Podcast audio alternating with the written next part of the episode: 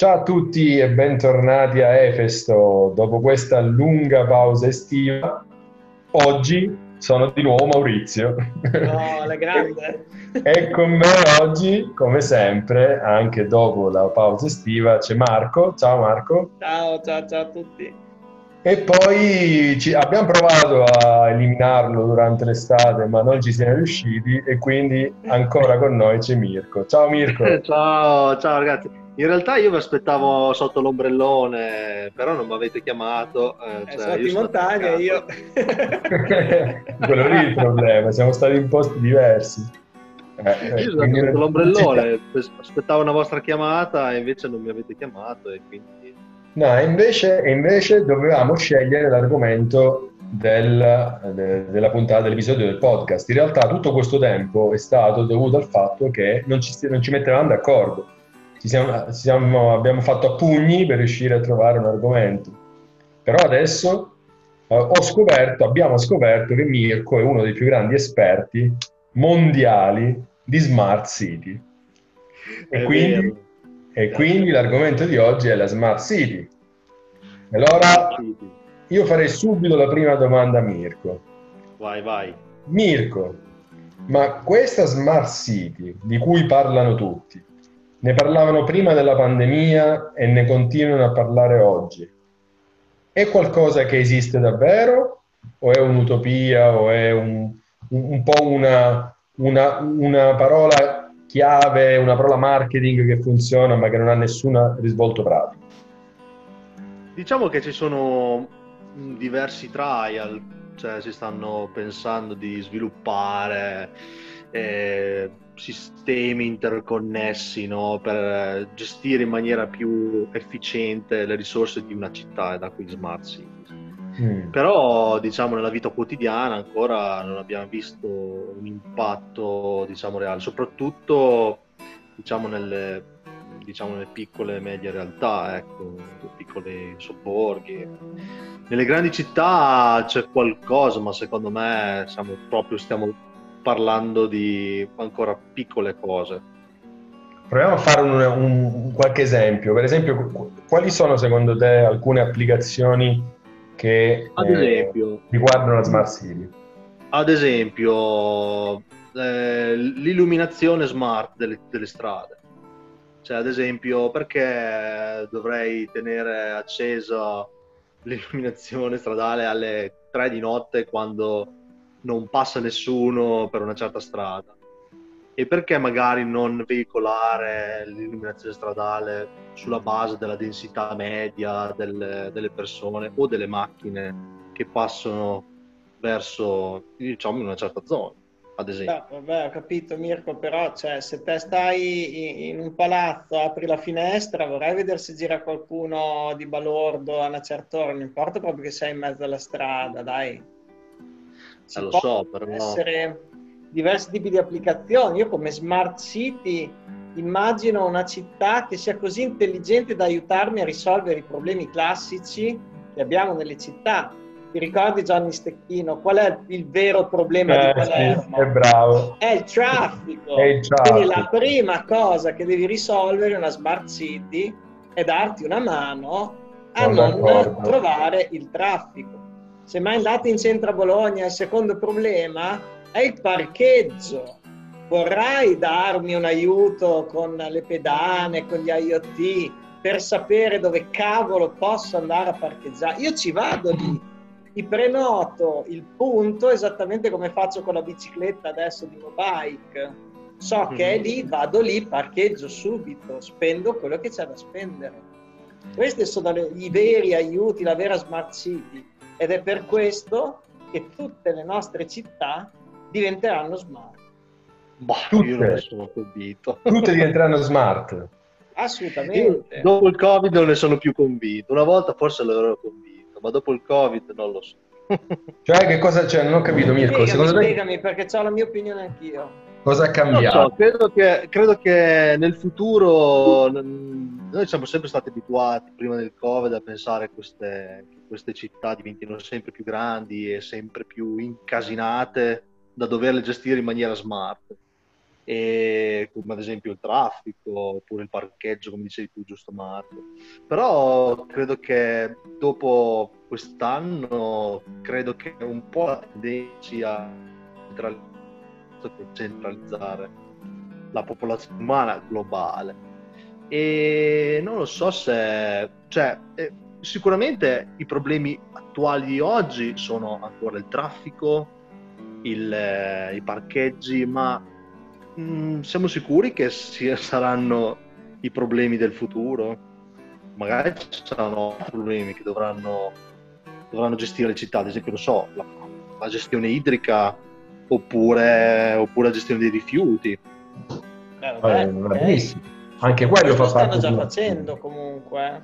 Esatto. Esatto, stiamo già facendo. Non so, a me viene in mente, visto che abbiamo parlato soltanto di auto, a me viene in mente anche il, i, i, famosi elimina code, no? tutti i discorsi che potrebbero permettere, ah, anche code dico di persone, la, certo. la coda imposta, banca o... Ce l'hanno anche a Gardaland, porca vacca. Eh, esatto, esatto, esatto, esatto, esatto.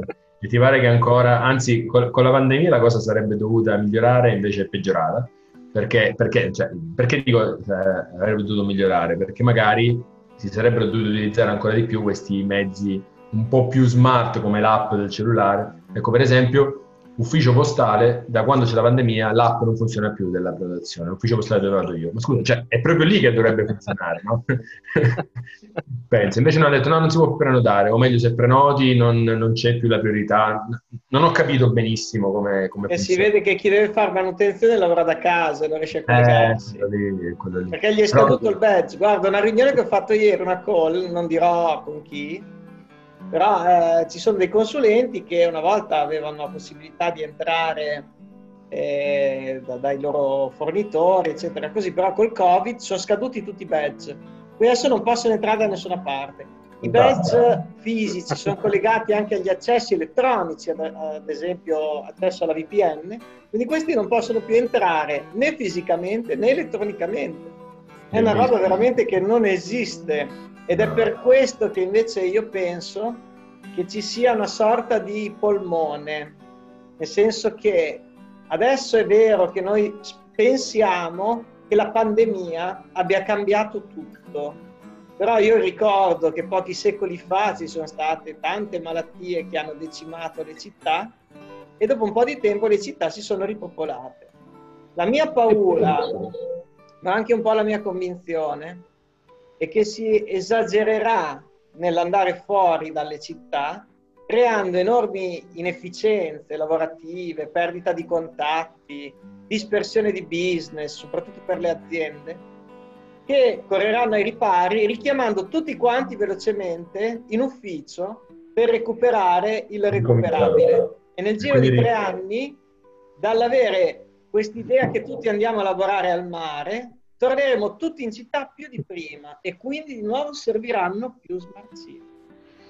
Ma io, io, credo che è anche, è anche, una questione di densità, però come dicevate prima, cioè ci sono dei paesi, anche in Italia, per quanto ci si possa spostare dalle città, la densità abitativa non è così bassa, secondo me, da poter uh, dire che non ci saranno delle, eh, degli aggregati più grandi di una certa quantità. Ecco, magari, ovvio, non, la, la, città da 3 milioni di abitanti come Roma è, è un caso unico, però mm, non, eliminare tutte le idee delle città è qualcosa che veramente pure secondo me è molto lontano, al di là della pandemia.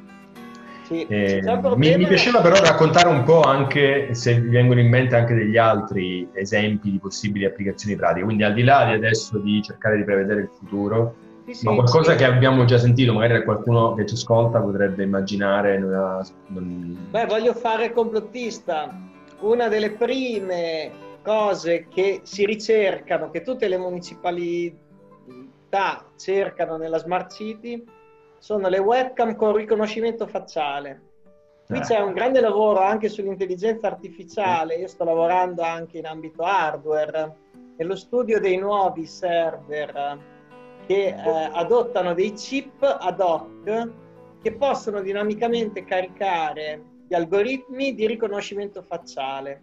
Quindi noi avremo delle webcam, ma molte, disseminate lungo tutte le città, attaccate a dei pali dove sotto ci sarà un piccolo armadietto con dei server da campo, eh, nemmeno raffreddati a ventole, che avranno in dotazione questi chip con l'algoritmo per il riconoscimento facciale e dialogando con il cloud poi dopo metteranno insieme tutti i big data per poterci riconoscere ovunque andiamo, in qualunque città e tracciare i nostri percorsi. Questo per me da cittadino è fondamentale per riuscire a, a trovare i delinquenti, diciamo così, da molto male. Però c'è un grosso pericolo a livello di privacy, questo secondo me è banale dirlo. Ovvio. Certo. No, c'è un grosso pericolo assolutamente di privacy, però mi sa che trovare la soluzione a questo sarà una delle cose più difficili in assoluto. Perché, sai, ci ho sentito ehm, non più di due o tre giorni fa, ho sentito in radio che volevano vietare ad alcun, cioè questo discorso di riconoscimento facciale, volevano eh, mettere una legge che lo vietasse ai, eh, agli ambienti privati ma come fai? Cioè, quello che dice è quello che dico, cioè, come fai? Ok, metti la legge che lo vieta, bene, a quel punto come fai a verificare che effettivamente non avvenga? Quindi in realtà è come, come un po' i discorsi della privacy che sono assolutamente anacronistici, non hanno, non hanno tanto senso. Sì, questo effettivamente è un problema, ma cerchiamo di vedere eh, per un po' anche i lati positivi. Mi tu hai detto controllo della delinquenza, quello sicuramente. Sì, sì, no, per me è un, è un lato positivo comunque il fatto che ci sia un'evoluzione in questo senso. Poi chiaramente andrà usato in maniera intelligente. Non so, a me viene in mente un'altra Beh. cosa. Eh, io, io, credo che una delle cose più anacronistiche che abbiamo, tornando sempre al discorso del traffico, siano i, i caselli autostradali. Cioè, secondo me, l'esistenza del casello è assolutamente mh, mm, assurda, assurda di suo. Eh, potresti dirmi c'è il telepass, ma visto che esiste una tecnologia come il telepass, come se fosse una tecnologia di chissà quanto avanzata, allora dico io, ma scusate, togliamo i caselli, registriamo le targhe di quelli che passano e mandiamo a casa eh, la, la, bolletta. Come, come pago la bolletta della luce? Posso pagare la bolletta dell'autostrada, porca miseria, ma ti pare che io ancora devo andare lì a fare il telepass, fare il contratto, cercare di, cercare di eh, prendere la corsia giusta, perché poi in molti non nei, nei, posti, nei, posti, più grandi, nei posti più piccoli tu hai il casello che è telepass e biglietto insieme.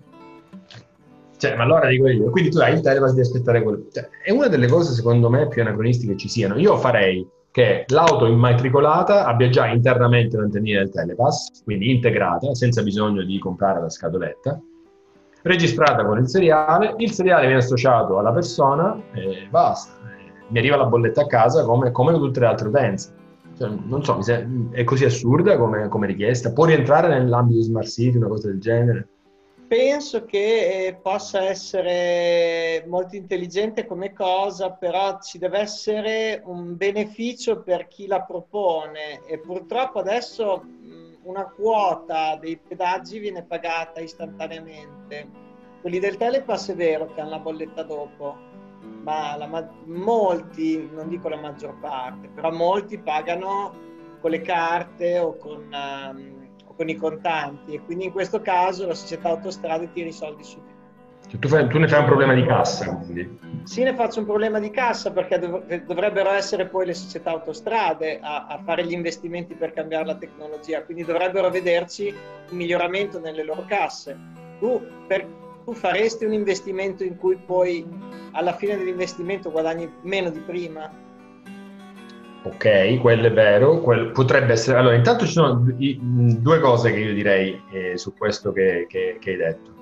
Intanto è vero che un'azienda privata ma è concessionaria, quindi è una concessione e quindi già va gestita diversamente da quello che è un privato. Se lo Stato l'obbligasse lo farebbero. Questa è la prima. La seconda è che comunque c'è un ritorno anche per loro, cioè il fatto di evitare le code in autostrada al telepass è, è un vantaggio anche per il concessionario, perché riesce a dare un servizio più di qualità a tutti e quindi, essendo, come dicevo prima, un concessionario, puoi cercare di giocartela a livello statale come beneficio per la comunità. Quindi, azienda privata, d'accordo, ma eh, Cioè, ad oggi, cioè, il Telepass è una delle cose più assurde, secondo me. Perché chi paga il Telepass paga un canone. E già secondo me dovrebbe essere al contrario. Io ti pago il Telepass, ti sto facendo un favore, perché non ti faccio mettere delle persone a gestire una cosa del genere che viene elettronico. È un po' come il concetto home banking oppure sportello. Se il bonifico lo faccio home banking non lo pago, se faccio lo sportello lo pago, giusto? Al Telepass funziona al contrario, porca miseria. Cioè io che ho il Telepass pago di più. Uno. Due, non c'è nessun meccanismo di incentivo all'utilizzo, cioè se io in un, in un anno faccio 10 km e ne faccio 10.000, pago uguale. Anche questa è una cosa assurda. In tutte, in tutte le altre utenze, qualunque cosa, più lo usi e meno lo paghi. Eh, ma seconda sempre il ragionamento che facevo prima. Loro hanno speso tot miliardi di euro per dotare tutta la rete autostradale di Telepass e nel canone loro te la fanno pagare. Poi se anche non la usi, loro quei soldi li ha spesi e vogliono ritornare in quel modo. Sì, ma anche lì sì, bisogna trovare delle politiche finanziarie con, con, con lo Stato, essendo una concessione. Io la vedo diversamente, cioè servono delle idee intelligenti, quindi bisogna fare in modo che con queste smart city ci si guadagni di più. E in effetti poi eh, vediamo che alcuni hanno delle idee intelligenti, ad esempio vendono i dati sì. Può essere interessante cercare di capire, ad esempio, dove più persone si fermano in autogrill, quindi capire dove è meglio fare nuove stazioni, oppure quanto vale una stazione. Vale di più una stazione a Modena o vale più una stazione a Milano? Vale più una stazione vicino agli snodi autostradali o vale più una stazione che è lontana da tutto, quindi se non ti fermi lì dopo non fai più pieno, non mangi più niente? e, e quindi eh, può essere interessante avere delle logiche di questo tipo. Poi non raccontiamo niente di nuovo. Chi gestisce i big data poi che andranno di pari passo con queste infrastrutture smart, quindi eh, ha già un occhio da quella parte e secondo me è importante avercelo. Bene, dai, quindi direi e che... cosa dici Mirko? Alla fine allora... Io non lo so, rimango un po' scettico, ma poi anche e soprattutto c'è un discorso anche infrastrutturale che secondo me, perché ovviamente stiamo parlando del, di dispositivi, anzi migliaia di dispositivi connessi in una città e, e però ci vuole anche l'infrastruttura per interconnetterli. E si parla molto di 5G, lo sappiamo tutti. Stai parlando di infrastruttura telematica o infrastruttura fisica? Non ho capito questo. Infrastruttura, infrastruttura sia di dispositivi che bisogna metterli in un qualche modo eh, sì, e certo. anche come collegarli alla rete sì, sì, la rete è fondamentale. Eh, per forza, perché sennò... No, ma, col 5, ma col 5G, se veramente va avanti il 5G come sta andando, direi che... E soprattutto quello... dove vengono memorizzati questi dati, perché devono anche prevedere eh, posti in cui memorizzare questi dati. Possiamo pensare... È una di... cosa che mi piacerebbe sentire la vostra opinione, tenendo presente anche il discorso del... Um, al limite della sensibilità del dato che viene poi memorizzato attraverso le smart city con il riconoscimento facciale, col tracciamento delle posizioni, con lo smart waste, con la rete stradale, eccetera. Secondo voi la pubblica amministrazione, che dovrebbe poi essere titolare de, di questi dati, eh, accetterà di mettere questi dati nei cloud pubblici o assisteremo a una nuova ventata di gare per creare cloud privati della pubblica amministrazione per tenere questi dati? Perché non si fideranno a darli a Google, Amazon e Microsoft. Cosa ne pensate? Ma questa è, è, è, veramente una bella domanda e, e comunque a mio avviso uh, bisognerà andare sui cloud privati. Cioè io non credo che ci... Cioè la, la soluzione potrebbe essere una via di mezzo, nel senso che vado su Google, ma non sui data center di Google così, ma su un data center che Google ha eh, messo in piedi con una partnership con Team, ad esempio, no? tanto per buttarla lì. Quindi io credo che dati di questo tipo, per quanto open, è bene che stiano nel territorio nazionale, se non vogliamo dire europeo. Perché oggi siamo tutti contenti, oggi andiamo tutti d'accordo, però chi lo sa, Pure, pure, in passato. La storia ci ha insegnato che dare troppi dati in giro non è, proprio, non è proprio il massimo. Quindi io credo che comunque su determinate categorie di dati si manterrà in qualche modo la possibilità di averle all'interno.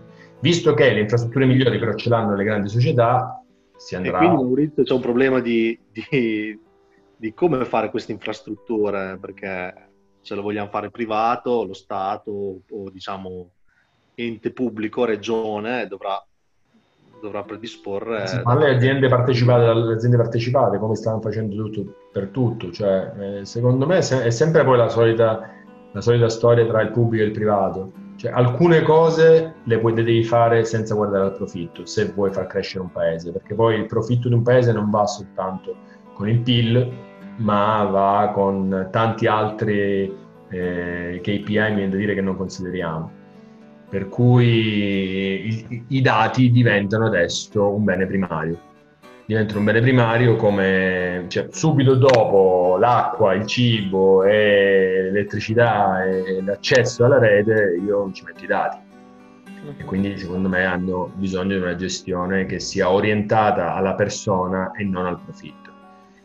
Tanto il profitto lo sappiamo che lo faranno sempre gli stessi, perché nessuno raggiungerà, almeno nei prossimi 50 anni, secondo me nessuno raggiungerà mai Google o boh, Facebook, lo dico, ma già è molto meno rispetto a Google, ma sicuramente Google non raggiungerà nessuno. Quindi non lo so, almeno questa è la mia opinione, non so che ne pensate voi. No, no, no, sì, la penso abbastanza uguale. Va bene, allora chiediamo anche a chi ci sta ascoltando magari come la pensa e se ci volete scrivere i nostri recapiti sono sempre gli stessi. L'email è festo-labs.it eh, pagina Facebook e Instagram. Non so se ho dimenticato altro. Abbiamo altri recapiti Marco? Buh. no più che altro ascoltateci su Spotify che fate bene. Esatto, esatto Spotify. Siamo su tutte le piattaforme oltre a Spotify Google Podcast Apple Podcast e via dicendo quindi ci sentiamo, speriamo adesso di riprendere una programmazione un po' più frequente, eh, però suggeriteci anche degli argomenti che, che vi piacerebbe ascoltare. Detto questo, io vi saluto e ci sentiamo la prossima volta. Ciao! Ciao, ciao a tutti! Ciao ragazzi, ciao!